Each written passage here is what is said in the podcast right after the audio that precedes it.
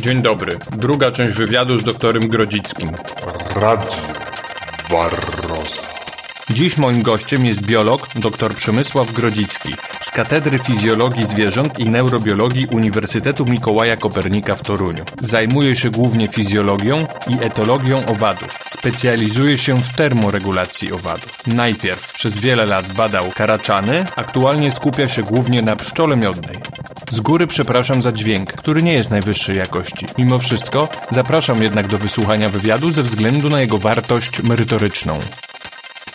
Witam pana Przemysława Grodzickiego, biologa z Uniwersytetu Toruńskiego. Dzisiaj porozmawiamy sobie na temat pokarmów węglowodanowych. Czytałem taki artykuł pana doktora, gdzie porównywał pan naturalne pokarmy i różne substytuty produkowane e, przez ludzi dla celów podkarmiania pszczół. Jak to wypadło? Proszę coś na ten temat powiedzieć, to porównanie. To znaczy tak, w swoich badaniach nie zdążyłem jeszcze porównać tych, tych sztucznych, że tak powiem, różnego rodzaju tych pokarmów.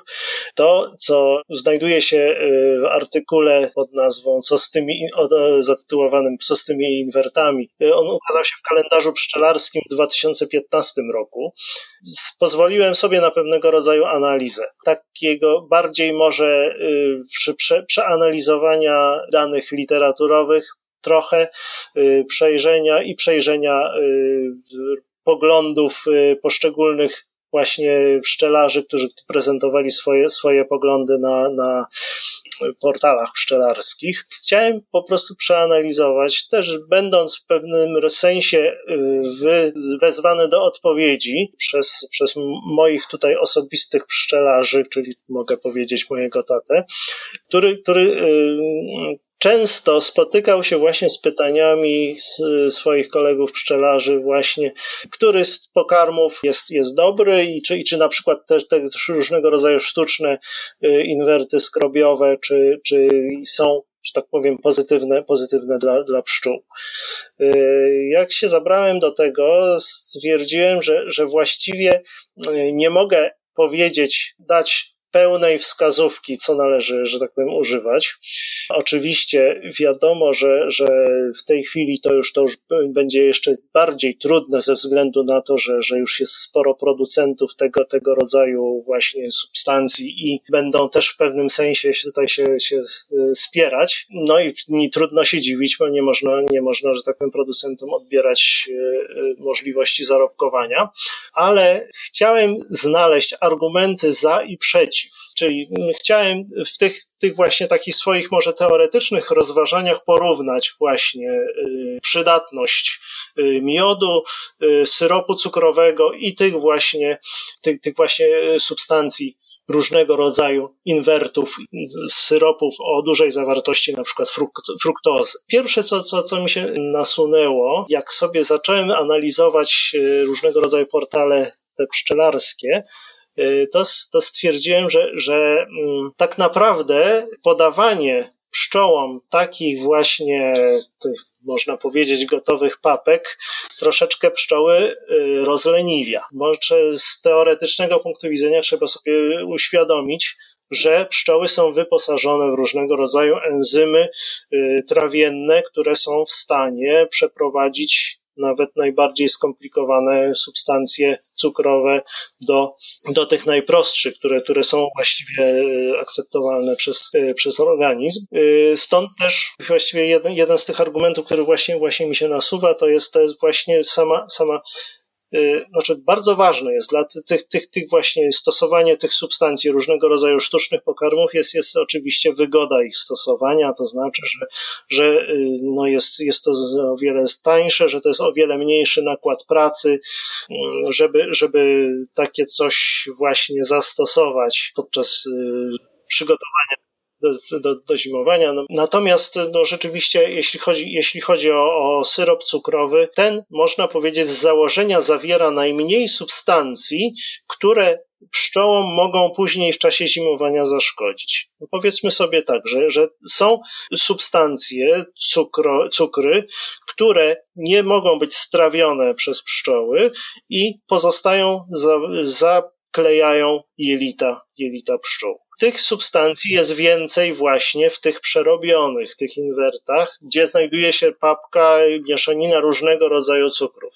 Jeżeli weźmiemy sobie na przykład zwykły syrop sacharozowy, to wiemy, że to sacharoza to są tylko dwa cukry proste, czyli glukoza plus fruktoza y, i działa tutaj enzym inwertaza, który, który pszczoły są, są wyposażone. Ale oczywiście, to, to tutaj pszczoły muszą tutaj się i zarówno pszczelarz, który to musi wszystko rozpuścić, najpierw zagotować wodę, przy dole wlać wodę, ugotować y, przy, y, i, to, i, to, i to wszystko przemieszać, ale również i pszczoły muszą tutaj wykonać bardzo dużą pracę, żeby, żeby to przemienić na, na, na, na cukry proste, na, na glukozę i fruktozę. Oczywiście sama fruktoza również stanowi potencjalne niebezpieczeństwo, jeżeli zbyt długo zalega y, wówczas y, wskutek chemicznych przemian w podwyższonej temperaturze powstaje z niej przez, przez, od, przez odwodnienie hydroksymetylofurfural, czyli substancja, która jest bardzo szkodliwa dla pszczół. W skrócie HMF. HMF, tak, tak, tak, tak przy fruktozie wcześniej, przy niższej temperaturze i w większej ilości powstaje ten HMF niż z glukozy. Z tego, co się orientuje. Tak, no właściwie, właściwie, właściwie bo y, substratem tej reakcji jest praktycznie fruktoza. W środowisku kwaśnym bodajże i, i bardzo, i bardzo i w podwyższonej temperaturze y, następuje ta przemiana właśnie y, fruktozy w, w. Nie przechowujemy inwertów w jakimś nagrzanym, blaszanym pomieszczeniu. Czyli nie przechowujemy w nagrzanym pomieszczeniu w żadnym wypadku, nie przechowujemy zbyt długo w żadnym wypadku. Jeżeli jest to świeże, oczywiście, jak najbardziej y, no, zgadzam się. Chociaż to są, to są właśnie jeszcze te dodatkowe, że tak powiem, y, sprawy, że poistnieje taki pogląd, że, że w tym momencie jakby nadmiernie rozleniwiamy pszczoły, że one w tym momencie mają już przetworzone te wszystkie substancje, tylko mogą je sobie pobrać do, do komórek i, że tak powiem, utrzymać jako, materi jako materiał zapasowy, czyli te pszczoły się, się nie napracują. W czasie zimy nie będzie, że tak powiem, zimowało to nowe pokolenie pszczół, tak zwanych długo żyjących, te, które zawierają duże ilości glikogenu i znaczy mają w, w ciele tłuszczowym duże ilości glikogenu i mają sporo y, białka, tak zwanej witelogeniny. Te długo żyjące, one nie będą, nie będą żyły, tylko te, które nie zdążyły um wymrzeć, bo, bo zwykle w sposób naturalny to odbywało się w taki sposób, że, że, że, że jakby, że te, które przetwarzały syrop, to one prawie wszystkie ginęły i powstawało kolejne pokolenie pszczół, które dopiero zimowało.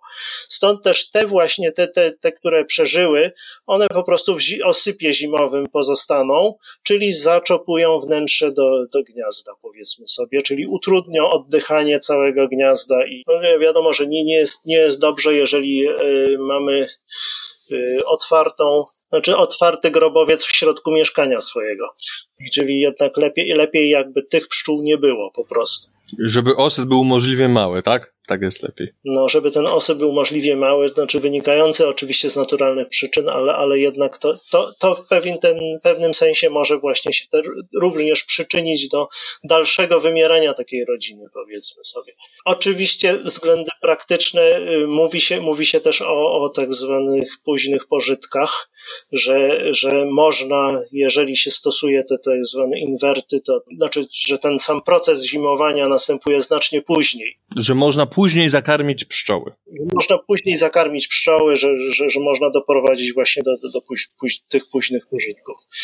To oczywiście jest, jest pewnie prawda i oczywiście na pewno na, na tym mogliby bazować ci, ci pszczelarze, którzy, którzy chcą na przykład pobierać miód yy, wrzosowy czy spadziowy na przykład, tak?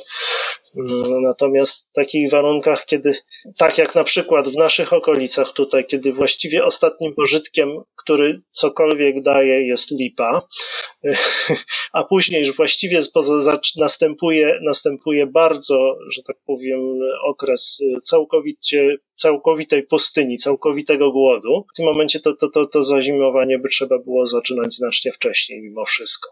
Ten brak pożytku, można powiedzieć, jest też związany ze sposobem, jaki, jakim traktujemy y, ogólnie rzecz wziąwszy naszą, naszą naturę. To znaczy, niszcząc wszelkiego rodzaju kwitnące miejsca, jakie występują, a pozostawiając tylko gołe monokultury. E, czy, czy, czy, tylko rzepak powiedzmy, czy tylko jakieś właśnie takie pola, pola, na których pszczoły, no oczywiście w tym momencie, kiedy, kiedy jest to kwitnie krótko, dosyć stosunkowo krótko, a, a jednak y, mogło, mogłoby, że tak powiem, być większa różnorodność różnego rodzaju kwiatów. No, na przykład zanik praktycznie mniszek lekarski. Kiedyś ten miód mniszkowy wydaje mi się, żeby chyba był, y, że tak powiem, z bardziej znany. Nie wiem, czy w tej chwili się, się w ogóle taki produkuje. No, w mojej okolicy jest dosyć sporo akurat mniszka. No by, bywa miód ale mhm. fakt, że trzeba mieć pewne umiejętności pszczelarskie, żeby go zebrać. Znaczy, bo, bo to, to jest kwestia zebrania, ale przede wszystkim yy, tutaj mi chodzi o to, że, że tego mniszka na, nie ma teraz takich naturalnych łąk, które, które są porośnięte tym właśnie mniszkiem. Że w tej chwili właśnie yy, od razu wszystko, co, co, co zaczyna kwitnąć, to od razu się kosi yy, i, i, i właściwie nie ma tych takich kwiatów, które, które, które pszczoły mogłyby. To prawda. Modne są takie e, krótkie trawniki. Tutaj, tutaj postulowałbym w pewnym sensie, e, co, co zresztą robimy tutaj w, w, to, w towarzystwie takiej, takiej fundacji Leśna Droga, która, która znajduje się w okolicach Torunia. Będzie można podać link do, do na przykład strony internetowej tej fundacji. Będę się starał ten adres podać. To znaczy oni, oni, że tak powiem, starają się właśnie rozpropagować takie, takie właśnie, żeby, żeby, żeby jak najlepsze środowisko dla pszczół było. Paradoksalnie w mieście pszczołom żyje się lepiej niż na wsi bo w mieście jednak występuje dużo nieciętych różnego rodzaju krzewów, kwitnących kwiatów, y, kwietników i tak dalej, na których pszczoły mogą sobie, że tak powiem, bardzo, bardzo dobrze, dobrze żyć. Na wsi to jednak jest gospodarka, ta intensywna gospodarka rolna, przy której, przy której nie ma miejsca na miedzę, nie ma miejsca na wolne, wolno żyjące, że tak powiem, takie zarośla y, różnego rodzaju. Na chwasty tak zwane. Takie paski takich tych czy jakieś czeremchy. Albo tych y, roślin łąkowych, które kiedyś były na przykład masowo występowały jako chwasty na polu. Tego właśnie jak najbardziej brakuje. Ale przepraszam, odbiegłem bardzo od tematu. Ale nie szkodzi, bardzo ciekawy temat, ale możemy wrócić, no bo konkluzja w tym artykule, e, co z tymi inwertami była taka, że cukier nie tylko nie jest w takim razie taki zły, ale może być nawet jak najbardziej polecany, jako sacharoza. Mam. Przekonałem się właściwie, właściwie naocznie, porównując e, przeżywalność pszczół w sztucznych warunkach, w warunkach gradientu temperaturowego tak zwanego, czyli takiej, takiej komory, która, która jedno miejsce jest, jedna, e, jeden koniec ogrzewany, ogrzewany, a drugi jest, jest chłodzony i pszczoły mogą tam wybierać swobodnie temperaturę. Y, już pierwsze, że w warunkach gradientu temperaturowego, kiedy ten wybór temperatury jest swobodny, pszczoły żyły dłużej w warunkach sztucznych niż, niż chociażby w ciepłym laboratorium, y, ale to, to jest jedno. Ale po drugie, właśnie, że pszczoły karmione syropem cukrowym przeżywały znacznie dłużej niż pszczoły karmione miodem chociażby. No dlaczego? Miód taki, że tak powiem, naturalny materiał zapasowy, ale jednak zawiera różnego rodzaju substancje, które mogą w jelicie zalegać. Tutaj jest kwestia chyba właśnie taka, taka że, że mm, no te pszczoły po prostu się za, zapychają i one już nie są w stanie w tym momencie. Tak I to w zimowli jest ważne, tak? O to chodzi. Tak, znaczy ja tutaj pozwalam sobie na daleko idące uproszczenie, porównując warunki gradientu temperaturowego do zimowli, ale w pewnym sensie tutaj mi się troszeczkę potwierdziło ta sytuacja. Są to też są to e, pszczoły, co prawda te z tej grupy bardziej krócej żyjących, czyli tych, tych letnich pszczół, akurat badane w gradiencie termicznym, ale y, ten czas życia rzeczywiście przy karmieniu y, syropem cukrowym był znacznie dłuższy niż, niż przy, u pszczół karmionych miodem. Czyli to by podważało trochę, bo jest taka teoria właśnie e, pszczelarska, jedna z wielu, że e, inwert dlatego, że cukier, sacharoza spracowuje pszczoły. A tutaj wychodzi, że no niekoniecznie, że mogą nawet e, dosyć długo żyć. No, że, że jednak dłu, dłu, ugorzy. Znaczy, spracowuje pszczoły, znaczy tutaj akurat nie ma takiej możliwości, żeby, żeby, żeby następowało gromadzenie materiałów zapasowych. Ta, ta, ta, ta sacharoza, ona, że tak powiem, roztwór sacharozy y, służył im wyłącznie jako, jako materiał pokarmowy.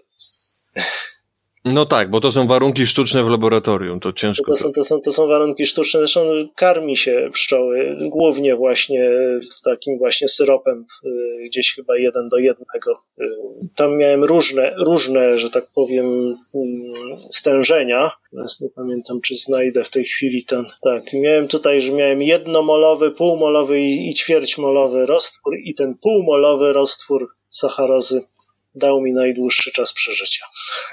Najdłuższy e, w porównaniu z inwertami i miodem, tak? Porównaniu, znaczy niestety tutaj inwerty nie były jeszcze wzięte pod, pod uwagę. Także to jest, to jest kwestia dalszych badań moich, powiedzmy, które ewentualnie chciałbym dalej kontynuować. Jest to wstęp do dalszych badań? Aha, no to ciekawe, tutaj tak wyszło, że, że sacharoza jest korzystna. Dlatego nie ma co się obawiać, jeżeli karmimy odpowiednio wcześniej, aby podawać syrop y, odpowiednio gęsty y, sacharozy, tak? No tak, że, że, że, że powiedzmy spracujemy to przedostatnie pokolenie pszczół w kolei. Można w ten sposób powiedzieć Z punktu widzenia e, samego cukru, to w sumie jest to bardziej podobne do nektaru, dlatego że głównym cukrem nektaru nieprzerobionego jest sacharoza, z tego co patrzyłem. Mhm, to, to y, Średnio, zależy od, od rodzaju nektaru, ponieważ one jednak bardzo różnią tak, się. Tak, tak, średnio. średnio tak, Mówię tak. tak oczywiście średnio, że generalnie bardziej dominuje sacharoza niż oczywiście w miodzie, bo pszczoły to przerabiają. Mhm. Znaczy, no, ja mam tutaj na przykład takie właśnie nektary jak yy, ze śliwy. W każdym razie rzeczywiście tej sacharozy jest dwa razy tyle, co glukozy i fruktozy razem wziętych.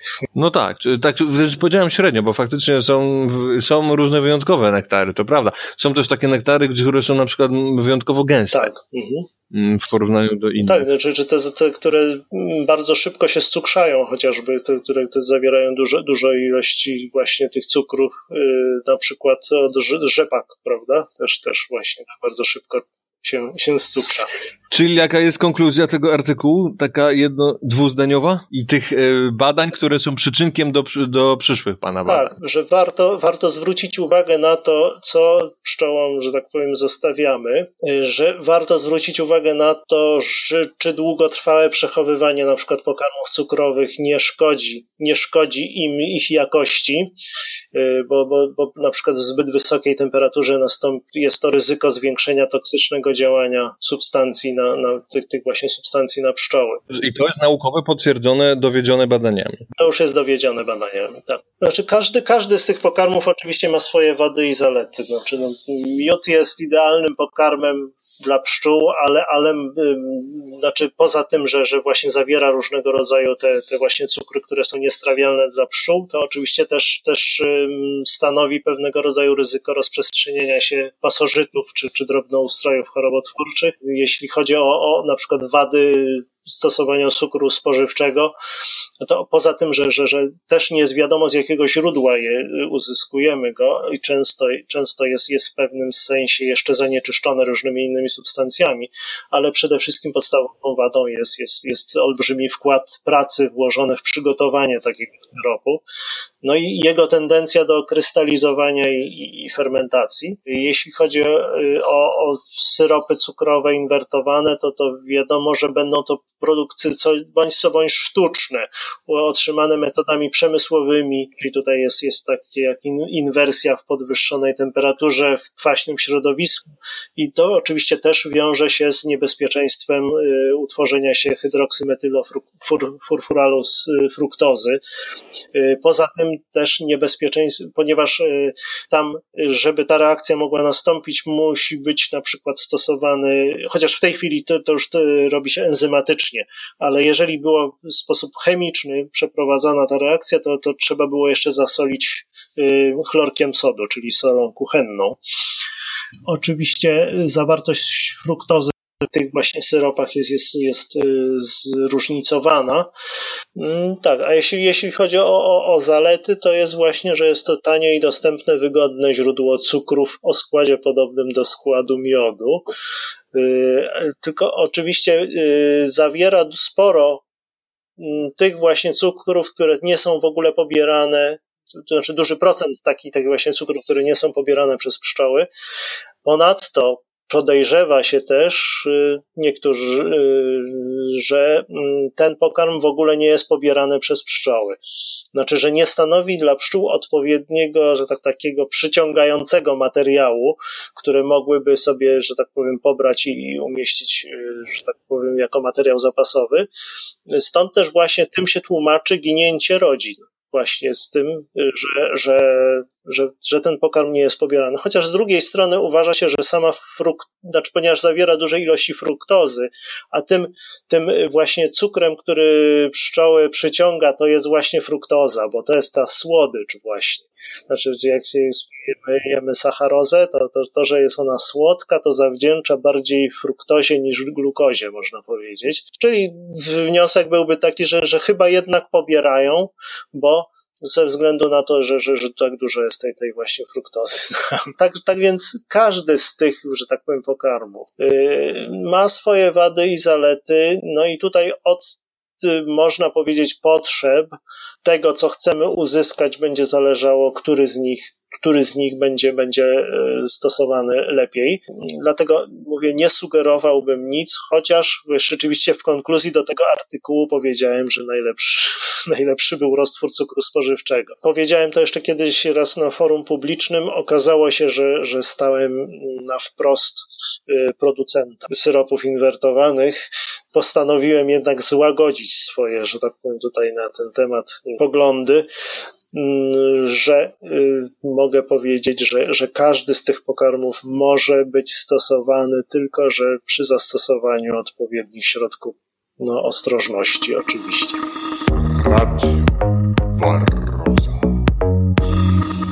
Panie doktorze, e, uczestniczył Pan również w badaniu wpływu pestycydów czy środków ochrony roślin. Mm, to jest chyba szersze pojęcie niż pestycydy, proszę mnie poprawić, jeśli się mylę. I śladów, jakie one pozostawiają e, w środowisku ula. Zgadza się? Inicjatorem tych, tych badań e, jest dr Bartosz Piechowicz z Uniwersytetu Rzeszowskiego. Badania nad wpływem, ogólnie rzecz wziąwszy, pestycydów na ciało, na, na, na, procesy fizjologiczne, jakie występują w ciele, ciele owada. No, również prowadzi się tutaj w naszym, naszym, na naszym wydziale, y, prowadzi to Zakład Biofizyki, pod, bio, tak dobrze, Zakład Biofizyki pod, pod kierownictwem pani profesor Marii Stankiewicz. Tutaj oprócz tego właśnie też prowadzi się pewnego rodzaju badania nad powiązaniem wpływu pola magnetycznego i działania pestycydów również. Ale może ja, ja tutaj wrócę, wrócę może do tych badań, z którymi bezpośrednio jestem związany, y, jeśli chodzi o, sam, o, same, o same pestycydy. Tak, co tam wyszło w tych badaniach? Pestycydy ogólnie rzecz biorąc, czyli pestis, szkodnik, CDO, niszczyć. To są substancje, mm, czyli środki niszczące szkodniki. Tak? Substancje lub mieszaniny substancji wykazujące zdolność niszczenia, odstraszania lub hamowania rozwoju szkodników. To podaje za, za wręcz definicja podręcznikowa z toksykologii pod redakcją Witolda Seńczuka. Dokładnie. I każda, każda, jakakolwiek substancja, która spełnia tę definicję, jest pestycydem. Będzie pestycydem, tak. Czyli może to być zarówno czynniki fizyczne, chemiczne czy biologiczne, który, który będzie niszczył niepożądane formy y, roślinne, zwierzęce oraz y, mikroorganizmy.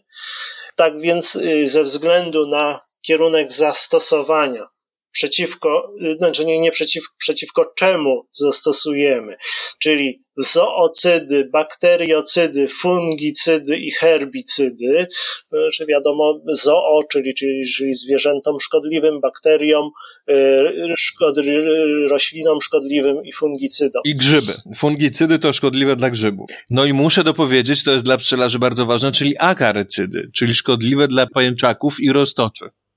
Akarycydy, tak. Akarycydy są zoocydami. Aha, no tak, faktycznie, podgrupa zoocydów. Pewna grupa właśnie zwierząt przeciwko pewnej grupie zwierząt, a to, to, to, to wszystko, wszystko właśnie będą, będą y, zoocydy. Oczywiście y, pestycydy mogą być pochodzenia naturalnego, mogą być sztucznego. Y, oczywiście w tej chwili właściwie częściej stosuje się takie, to pewnie nie jest bardzo raczej wyizolowane z materiału naturalnego, tylko raczej sztucznie już w tej chwili właściwie syntetycznie y, otrzymywane a pod względem chemicznym to są y, estry kwasów fosforowych, chloropochodne alifatyczne lub aromatyczne, pochodne kwasu karbaminowego, pochodne triazyny, y, nitrofenoli, mocznika, ale również związki organiczne rtęci, cyny i miedzi, jakby osobno, osobno, że tak powiem, tutaj, tutaj grupę będą stanowiły piretroidy syntetyczne. Jeżeli sobie, sobie przypomnimy piretro, piretrum czy, i chryzantemum, to są, to są takie dwie rośliny, które właściwie produkują tego rodzaju właśnie yy, pestycydy, pestycydy. Y, no i oczywiście jeszcze wiele innych, innych związków. Jako insektycydy stosowane na przykład głównie te, te fosforoorganiczne, polichlorowe, karbaminowe, piretroidy syntetyczne. No i pochodne, e, pochodne nikotyny, syntetyczne pochodne nikotyny. Pochodne nikotyny, tak. Neonikotynoidy również e, w tej chwili bardzo, znaczy właściwie od lat 80. mniej więcej się, że tak powiem, chyba datuje e, stosowanie tych, tych, właśnie, tych właśnie środków. Ogólnie rzecz wziąwszy, znaczy ich stosowanie, czyli osiągnąć pewnego rodzaju cel, czyli zniszczyć dany organizm, względnie osłabić jego, jego zjadliwość, powiedzmy sobie. Te, które będą stosowane przeciwko owadom, będą, będą nosiły, nosiły nazwę insektycydów. Tu mogą być to, powiedzmy, działać bezpośrednio na układ nerwowy owada, Wieloczynnikowe. Mm, czy na inne układy, bo mogą mieć też działanie, że tak powiem, wielo, wiele. Y, y, z takich przykładów y, tutaj działania to jest, to jest inhibicja, czyli zatrzymanie, zahamowanie działania enzymu cholinesterazy. Acetylocholina jest takim neuroprzekaźnikiem, czyli, czyli Mm, substancją chemiczną, która jest, uczestniczy w przenoszeniu sygnału pomiędzy komórkami nerwowymi. Jeżeli e, tej acetylocholiny będzie za dużo, to znaczy nie zostanie ona rozłożona przez acetylocholinesterazę, przez cholineste, enzymy cholinesterazy, y, wówczas może dojść do całkowitej utraty, że tak powiem, czynności y, układu nerwowego takiego, takiego owada. I na przykład y, insektycydy fosforoorganiczne i karbaminowe to właśnie powodują zahamowanie działania tych właśnie enzymów. To znaczy, można powiedzieć blokują przewodzenie synaptyczne, zaburzają je w taki sposób, że e, owad nie jest w stanie ani reagować na, na bodźce, ani odpowiedzieć w jakiśkolwiek sposób na, na działające te bodźce, nie, nie, nie mówiąc o tym, że nie jest w stanie po prostu się ruszyć przy odpowiednio oczywiście silnym zatruciu, ale do tego jeszcze, jeszcze za chwileczkę przejdzie, przejdę. Są y, polichlorowe insektycydy, tutaj one są truciznami wieloukładowymi, działającymi na wiele układów, że tak powiem, narządów y, owadów. Wreszcie piretroidy syntetyczne, których działanie, one również działają na układ nerwowy owadów, ale takim właśnie miejscem ich działania jest, jest, są, są tak zwane kanały sodowe. Czyli w momencie, kiedy do komórka nerwowa reaguje i powstają w niej potencjały czynnościowe, to w powstanie takiego potencjału czynnościowego zaangażowane są właśnie kanały sodowe. Powodują one napływ jonów sodowych do wnętrza komórki i to pociąga za sobą zmniejszenie stopnia spolaryzowania błony komórkowej, czyli jej depolaryzację. Powstaje, powstaje taka szybka, gwałtowna fala depolaryzacji, która przemieszcza się wzdłuż komórki, wzdłuż błony komórkowej. Jeżeli zaburzymy działanie kanałów sodowych, wówczas to nie nastąpi. Czyli również odblokujemy działanie układu nerwowego owadu. Czy tutaj, tutaj reaguje na na kanały sodowe, na y, piretroidy właśnie powodują właśnie blokadę przewodnictwa nerwowego poprzez zakłócenie powstawania potencjałów czynnościowych y, w neuronach. Inne są na przykład właśnie neonikotynoidy, Jak sama nazwa wskazuje, nikotyna to jest taka substancja, która przyłącza się do tak zwanych receptorów, jak sama nazwa wskazuje, nikotynowych. Receptory nikotynowe są z jedną z odmian receptorów cholinergicznych, czyli też te, które są wrażliwe na, na acetylocholinę. Jeżeli przyłączy się tam ta właśnie nikotyna, to acetylocholina już nie jest w stanie się do tego miejsca, powiedzmy, powiedzmy przyłączyć. Czyli, czyli yy, same te receptory działają właśnie symulując działanie nikotyny, czyli one po prostu blokują receptory acetylocholiny, a receptory acetylocholiny to jest właśnie, to są te receptory, które uczestniczą, nie wiem, przypominamy sobie, że, że mówiłem o acetylocholinie, o neuroprzekaźniku, który jest uwalniany w synapsach, tak? Czyli, czyli, że w tym momencie, jeżeli ta acetylocholina nie może połączyć się z receptorami w tak zwanej błonie postsynaptycznej, czyli w tym drugim neuronie, do którego sygnał jest przetransportowywany, wówczas oczywiście zablokowane jest całkowicie przewodnictwo, czyli nie ma możliwości odzwierciedlenia się właśnie tego fizjologicznego działania acetylocholiny, tylko receptory są zatkane po prostu, że one, one po prostu nie będą działały. Czyli nie ma fizjologicznego efektu, czyli znowu nie ma przewodnictwa synaptycznego. Czyli można powiedzieć, że większość właśnie z tych jest, jest właśnie skupiona na działaniu układu nerwowego. Czy można prostym e, słownictwem powiedzieć, że większość w takim razie tych pestycydów poraża jakoś układ nerwowy, znaczy nie, insektycydów poraża układ nerwowy owada? Tak, poraża układ nerwowy owada. Tak. No, stąd też najczęstsze skutki, jakie widzimy, to, to widzimy owada leżącego na plecach, y, niezbornie, że tak powiem, machającego nóżkami po prostu, tak? Także, także to, to, to, to najczęściej, najczęściej widziany objaw tak, gdzie porażenia takiego właśnie porażenia układu nerwowego.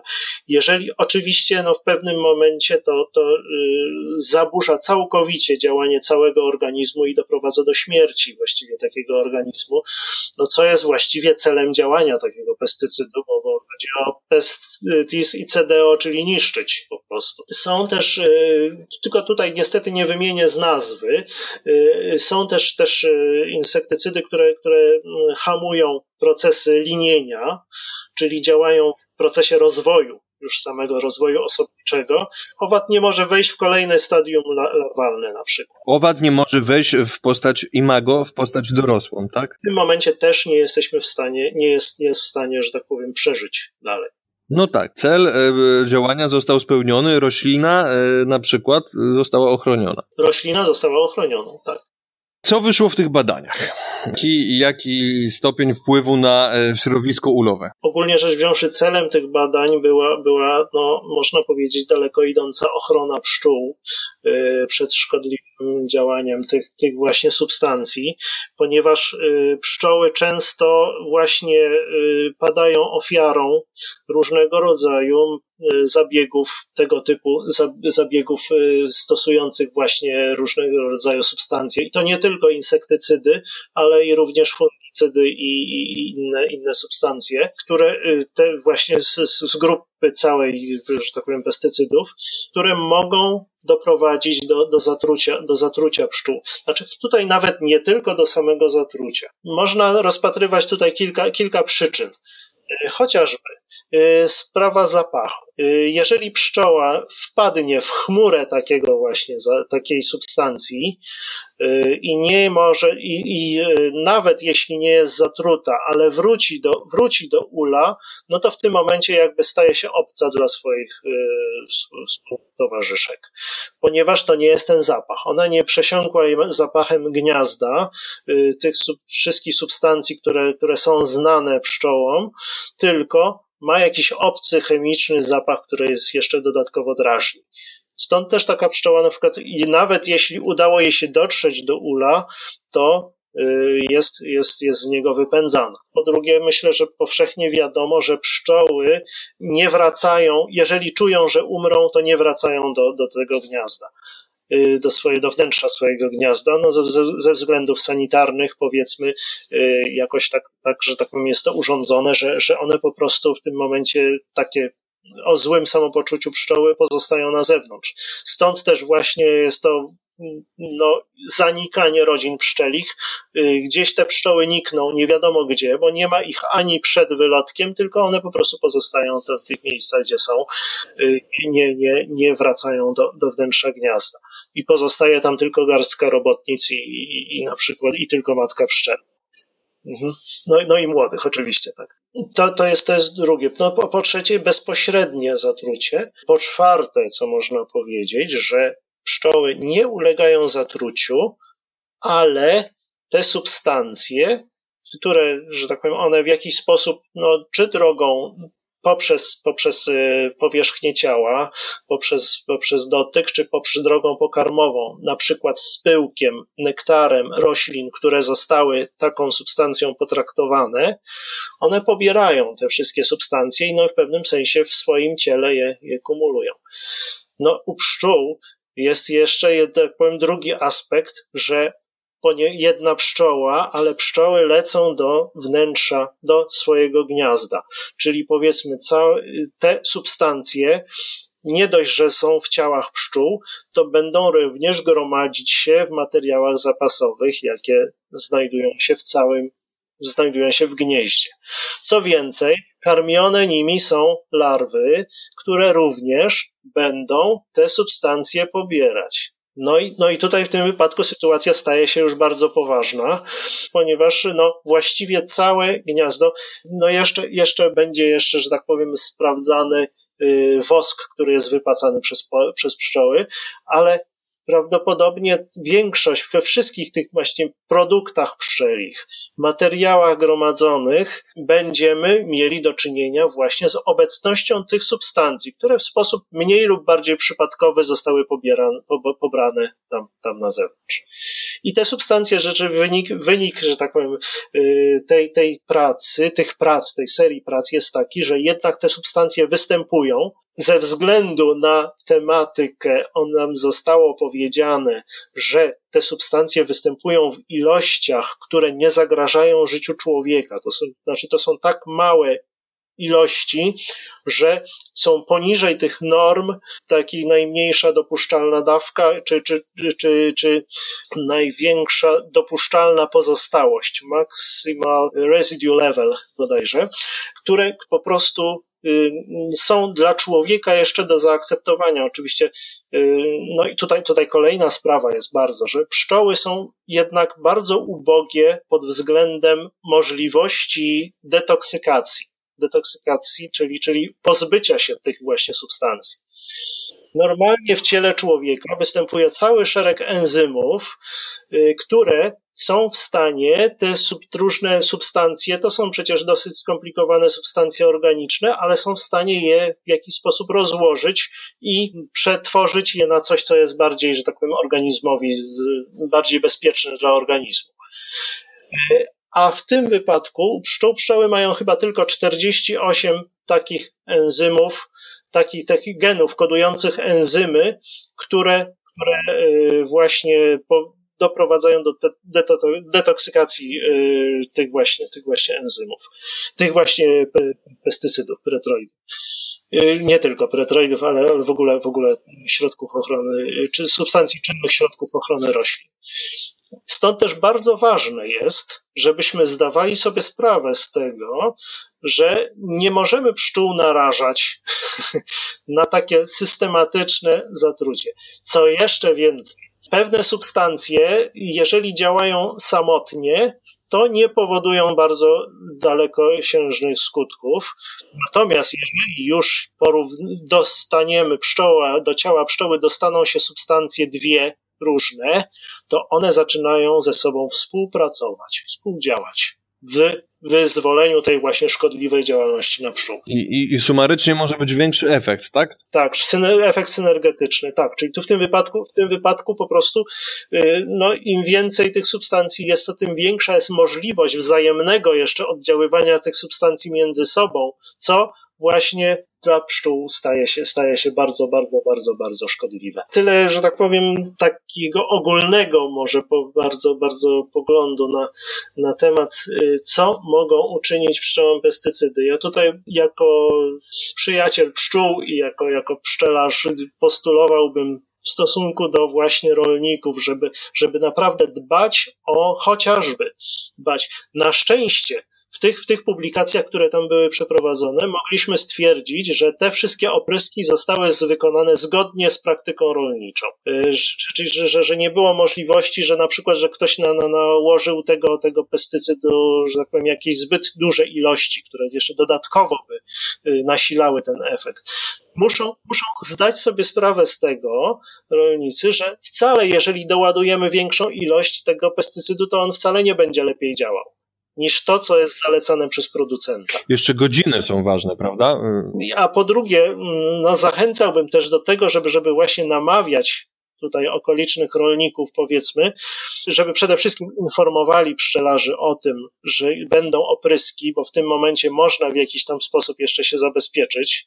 Mam nadzieję, że, że nie mówię herezji w tej chwili, ale, ale no, chociażby ograniczyć jakoś, że tak powiem, wyloty pszczół, czy, czy, czy no, nie wiem, zamknąć klateczkę, czy zamknąć wylotki, czy, czy, czy coś takiego.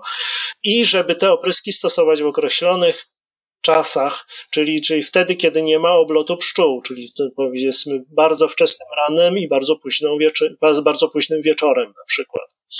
Także to, takie rzeczy bym, bym, mm, patrząc na to wszystko, co, co, co, tutaj właśnie z tych badań wynika, to takie rzeczy bym, bym tutaj postulował ogólnie rzecz biorąc. I, I wydaje mi się, że też by przydała się e, edukacja środowiska rolniczego o roli ekologicznej pszczół. Tak, oczywiście. Znaczy, znaczenie, znaczeniu pszczół jako, jako zapylaczy. Przede wszystkim już myślę, że zdają sobie sprawę z tego osoby, które na przykład prowadzą sady, że jednak te pszczoły są, plony, jakie są y, z tych właśnie obszarów, y, tych, tych właśnie upraw, są bardzo uzależnione od zapylania przez, przez pszczoły. Zwłaszcza, że e, rolnicy często korzystają poza pszczołami miodnymi, jeśli, zwłaszcza jeśli chodzi o osady z murarek ogrodowych. Tak. Tak, tak, tak. No to, to, to, już, to już jest, jest kolej, kolejny rozdział, że, że, że mm, warto, warto zapewnić chyba tę bioróż, bioróżnorodność, znaczy pośród właśnie różnych, różnych pszczół. Ja spotkałem się z takim poglądem osobiście, że, że pszczoły to jednak lubią mieć bardzo duży obszar y, i taki powiedzmy bardziej bogaty pożytek, y, czyli zawierający dużą liczbę ptaków, y, kwiatów, przepraszam, a, a te, te dziko żyjące właśnie pszczołowate, one sobie wybierają właśnie bardziej te, te, te takie osobne, wolne, mniejsze, mniejsze zgromadzenia. Także mniej, no ale mogą, jeśli będzie odpowiednia ilość, ich ilość, to robić to bardzo efektywnie. Aha. To ja tutaj właśnie miałem na myśli, że tam będą u pszczół miodnych będą bardziej jednolite pożytki, a pozostałe będą może bardziej zróżnicowane w tym momencie. Chyba tak jest, bo u pszczół miodnych e, występuje ta wierność pożytkowa. Wierność pożytkowa, tak. tak. Nie wiem na ile to jest badaniami udowodnione, ale tak słyszałem. Rzeczywiście, rzeczywiście tutaj mo można sobie przypomnieć bodajże badania chyba von Frischa albo no rzeczywiście ro robił, e, znaczy on badał, badał ogólnie taniec, e, tańce werbutkowe u pszczół.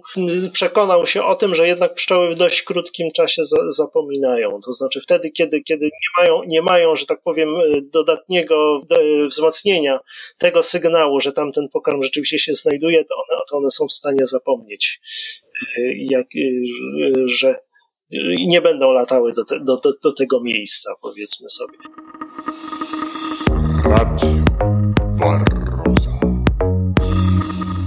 Panie doktorze, dziękuję za ogrom wiedzy i poświęcony czas. Wiem, że e, słuchał pan poprzedniego, czyli pierwszego odcinka. Co pan sądzi na temat tego odcinka i w ogóle tej e, idei, która, która mi przyświeca? Zacząłem to robić. E, ogólnie rzecz biorąc, wydaje mi się, że, że idea jako, jak, takiego właśnie e, przekazy, przekazywania wiedzy, ale również Y, popularyzacji wiedzy na temat pszczół jest niezwykle istotna i tego, tego jest y, cały czas jednak brakuje.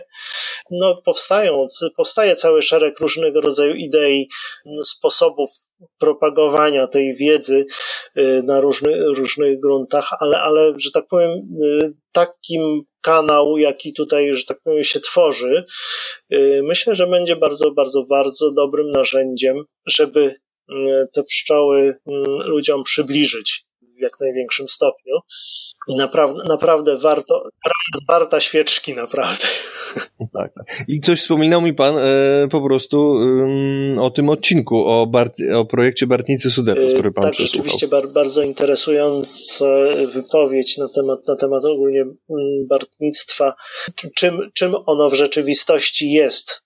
E, przyznam się szczerze, że ja e, tutaj e, z pomocą mojej, mojej koleżanki e, próbowaliśmy też właśnie, no między innymi dla Fundacji Leśna Droga, przygotowywać różnego rodzaju materiały dotyczące bartnictwa, to tak w tym wypadku moja, moja wiedza na temat tego właśnie bartnictwa znacznie się, się pogłębia. Czym, czym ono jest w istocie, pogłębia się znacznie, bo rzeczywiście można powiedzieć, byłem na etapie ręcznego dziania barci, znaczy w czysto teoretycznej formie oczywiście ręcznego dziania barci. Byłem świadkiem dziania barci co, za pomocą piły, tej, tej właśnie taki, takiego właśnie dłuta, y, bo, bo rzeczywiście na tych zajęciach, na których, których uczestniczyłem, do których dostarczaliśmy właśnie y, materiałów y, z panią doktor Katarzyną Piątkowską, to, to robiliśmy, robiliśmy takie właśnie, znaczy uczestniczyliśmy w tego typu właśnie zajęciach. Było tam właśnie wchodzenie na drzewo za pomocą leziwa. Dobrze powiedziałem? Nie jestem pewien, przepraszam. Tak, dobrze. Tutaj w okolicach Torunia też, no na razie nie w tysiącach, ale sztukach, y, nie kilka sztuk barci w najbliższych leśnictwach, tutaj okolicach Torunia, Gutowie i, i, i y, okolice Złej Wsi Wielkiej, tutaj w okolicach Torunia, też powstaną, zostały, jeżeli już zostały umieszczone, albo niedługo zostaną umieszczone po prostu w lesie. Y, znaczy to oczywiście były, były już z martwych drzew pnie, y, które zostały wydziane. Będą, mam nadzieję, służyć y, pszczołom, które się tam osiedlą. Świetnie. Dobrze, panie doktorze, czyli zostawimy do fundacji, w której jest pan członkiem, w której pan działa, zostawimy w opisie kontakt internetowy. Jeśli ktoś będzie chciał więcej informacji, to będzie mógł sobie zajrzeć i też Pana stronę e, uniwersytecką. Dobrze, oczywiście. Dziękuję bardzo za poświęcony czas. E, kłaniam się. Do widzenia. Bardzo serdecznie dziękuję. Koniecznie zajrzyj na stronę www.waroza.pl. Tam możesz zasubskrybować, a później słuchać audycji na różnych aplikacjach na telefonie. Jeżeli spodobał się Tobie ten odcinek, to proszę, daj lajka, daj suba lub wystaw pozytywny komentarz. Dzięki temu dowiedzą się o tym także inni, ale dzięki temu również ja mam motywację, żeby podcast trwał i rozwijał się dalej. Radio Barroza.